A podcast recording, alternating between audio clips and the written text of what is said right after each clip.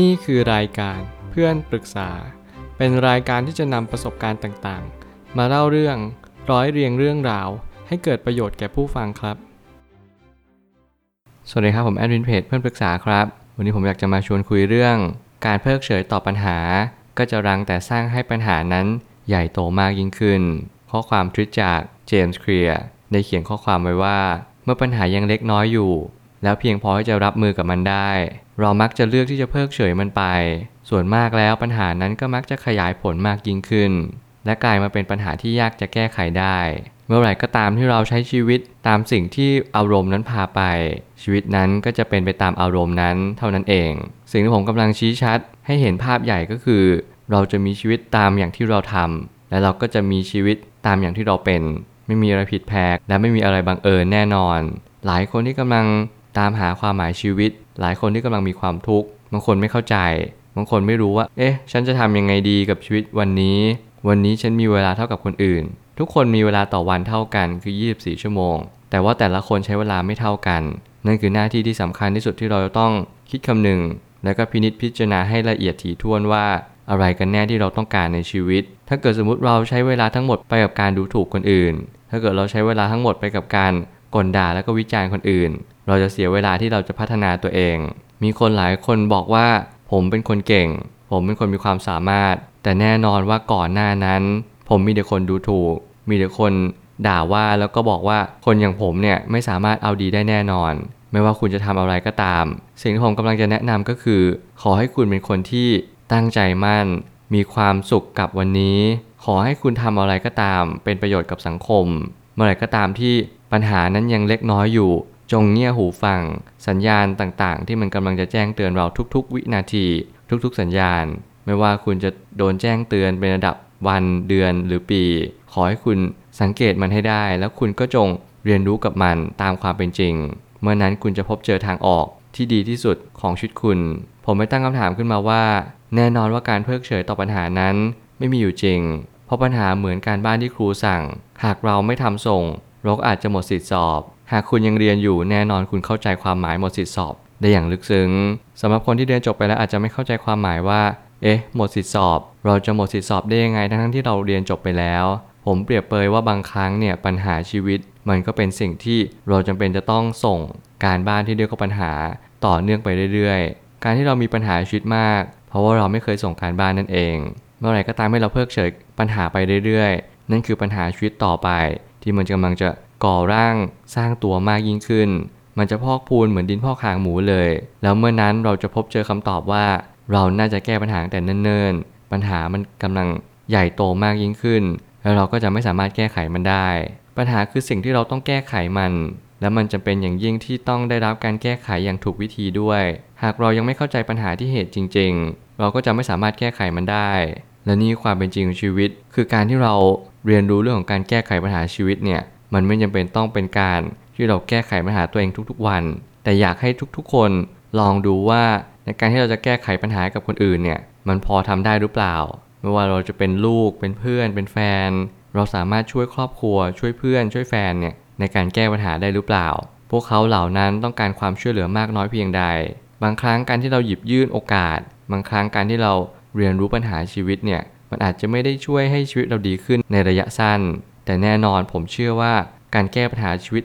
บ่อยๆ ไม่ว่าจะใครก็ตาม คนในสังคมเอ่ยอะไรเอ่ยจะทำให้เรามีความสุขในชีวิตแบบระยะยาวมากยิ่งขึ้น ใครที่กำลังใช้ชีวิตแบบขอไปที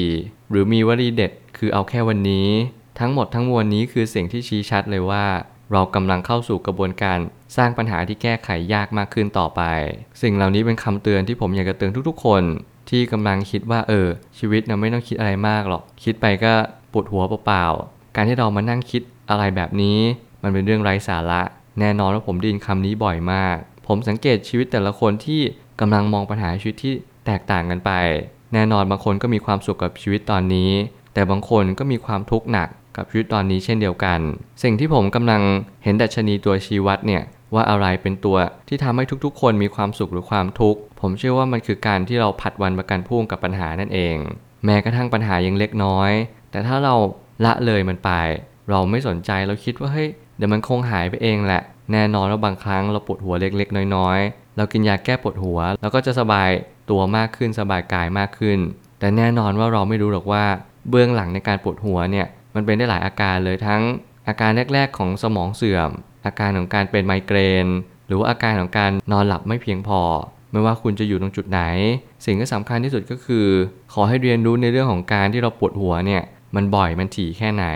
ถ้าเกิดสมมติเราปวดบ่อย ถึงขั้นอาทิตย์หนึ่งปวดหลายรอบจำเป็นต้องกินยาแก้ปวดหลายครั้ง เราอาจจำเป็นจะต้องไปพบแพทย์เพื่อให้จะวินิจฉัยโรคว่าเราเป็นโรคอะไรหรือเปล่า นั่นคือความหมายที่แท้จริงของชีวิตเหมือนกัน การแก้ไขปัญหาในชีวิตต้องเริ่มจากการที่เราค่อยๆคิดและพิจารณา ว่าสิ่งใดก็ตามที่เราแก้ไขได้ เราก็ค่อยๆ แก้ไขมัน ถ้าเกิดอะไรแก้ไขไม่ได้ เราก็จำเป็นต้องเรียนรู้ว่าเออทำไมมันถึงแก้ไขไม่ได้ แล้วเราจะทำให้ดีที่สุดได้ยังไง ไม่ว่าจะเป็นการชะลอ ไม่ว่าจะเป็นการยื้อ หรือว่าบางสิ่งที่ทำให้ชีวิตของเราดียิ่งขึ้น เราจงทำสิ่งนั้น แต่มีข้อแม้ก็คือถ้าเกิดสมมติเราปล่อยปัญหาให้มันสุกงอมแล้ว หน้าที่ของเราที่สำคัญก็คือยอมรับมันโอบกอดมัน แล้วก็อนาคตอย่าทำแบบนี้อีก เท่านั้นเอง ลองเรียนรู้จะแก้ไขปัญหาตั้งแต่เนิ่นๆการปล่อยเวลาจะต้องมีเหตุผลที่เพียงพอ อย่างเช่น เราพยายามเรียนรู้ว่าปัญหาแท้จริงเกิดจากอะไร หรือปัญหานี้แก้ได้โดยวิธีใด นี่คือคำถามสองคำถามที่อยากจะให้เป็นตัวผลักดันให้เรามีความคิดที่ดีมากยิ่งขึ้น การตั้งคำถามที่ถูกต้องนำมาซึ่งผลลัพธ์ที่ถูกต้องเท่านั้น บางครั้งเนี่ยเรามีเวลามากมาย เราเสียเวลากับบางสิ่งไปเยอะมาก ไม่ว่าจะเป็นการเล่น การเที่ยว การกิน สิ่งหนึ่งที่ผมเชื่อว่าหลาย ๆ คนไม่ได้ให้เวลาไปกับมัน คือการตั้งคำถามกับชีวิต คือการแก้ไขปัญหาแต่เนิ่นๆ แล้วบางครั้งเนี่ยปัญหามันก็จะลุกลามไปไกล จนเราไม่สามารถแก้ไขมันได้ ผมอยากให้มันเป็นโมเมนต์โมเมนต์หนึ่งในครอบครัวหรือว่ากับเพื่อนก็ตาม เป็นการตั้งคำถามเล่นๆ เชิงจริงจังว่า เออ ชีวิตเราตอนนี้มีปัญหาแบบนี้ เราควรจะแก้มันยังไงดี ผมไม่อยากให้ทุกคนเพิกเฉยกับปัญหา เพราะว่ามันจะติดตามตัวเราไป แล้วมันจะไม่หายไปไหน จนกว่าปัญหานั้นจะได้รับการแก้ไขอย่างถูกวิธี เท่านั้น นั่นคือความหมายแท้จริงของชีวิต ว่าชีวิตจำเป็นจะต้องเรียนรู้แล้วก็แบ่งเวลาในสิ่งที่มันควรจะเป็นไปด้วย ถึงแม้ว่ามันจะดูซีเรียสและจริงจัง แต่มันเป็นโอกาสที่ดีที่สุดที่เราจะเริ่มต้นบางสิ่ง ไม่ว่าคุณจะอยู่ในครอบครัวหรือว่าอยู่กับลูก อยู่กับสามี หรือว่าภรรยา หรือใครก็ตามแต่ ผมคิดว่าเราควรจะมีแบบ serious time หรือว่าเป็นช่วงที่ทำให้เรา deep conversation กันจริง ๆ นั่นจะทำให้ปัญหาชีวิตเนี่ย โดนคลี่คลายมากยิ่งขึ้น ไม่เช่นนั้นมันก็จะกลายเป็นว่าเราเพิกเฉยกับบางสิ่งไปตลอดกาลสุดท้ายนี้ทุกปัญหาย่อมมีทางออกเสมอ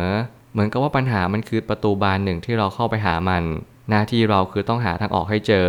อาจจะออกประตูเดิม หรือว่าหาประตูใหม่ก็ขึ้นอยู่กับปัญหานั้น คราวนี้คุณต้องสังเกตด้วยตัวคุณเองว่า ประตูที่คุณเดินเข้าไปเนี่ยมันสามารถเดินออกมาได้หรือเปล่า หรือว่าเกิดสมมติประตูนั้นถูกล็อกอยู่ หน้าที่คุณก็คือหาประตูใหม่ นั่นคือความหมายที่แท้จริงว่าบางครั้งเนี่ยเราไม่สามารถที่จะเข้าหรือออกประตูเดิมได้ ปัญหาทางหนึ่งเราจะพบทางออกอีกทางหนึ่งเช่นเดียวกัน บางครั้งปัญหาที่เราแก้ไขในรูปแบบที่ดีที่สุด คือเราต้องพิจิตพิจารณา แล้วก็แก้ไขปัญหาที่เหตุ แต่โดยปกติแล้วเราก็ควรที่จะเดินเข้าและออกประตูเดิมของปัญหานั่นเอง สมมุติเรามีปัญหาปวดฟัน เราก็ต้องตามไปหาเหตุแล้วว่า เอ๊ะ อะไรที่ทำให้เราปวดฟัน เรานอนกัดฟันหรือเปล่า หรือว่าฟันเราผุ นั่นคือความหมายแท้จริงว่า เราก็ต้องหาสาเหตุไปเรื่อยๆ จนกว่าเราจะพบเจอทางออก ประตูแรกคือกัดฟัน ประตูที่ 2 คือฟันผุ นั่นคือความหมายว่าบางครั้งปวดฟันมันอาจจะเป็นอีกประตูหนึ่งด้วยซ้ำซึ่งมันเป็นสาเหตุที่เราไม่มีทางรู้ แต่ผลลัพธ์มันกำลังจะส่งสัญญาณบอกบางสิ่ง ให้เราเปลี่ยนแปลงมัน ให้เราแก้ไขมันอย่างถูกวิธี การกินยาระงับปวดอาจจะช่วยได้ระดับหนึ่ง แต่แน่นอนมันไม่ใช่การแก้ไขปัญหา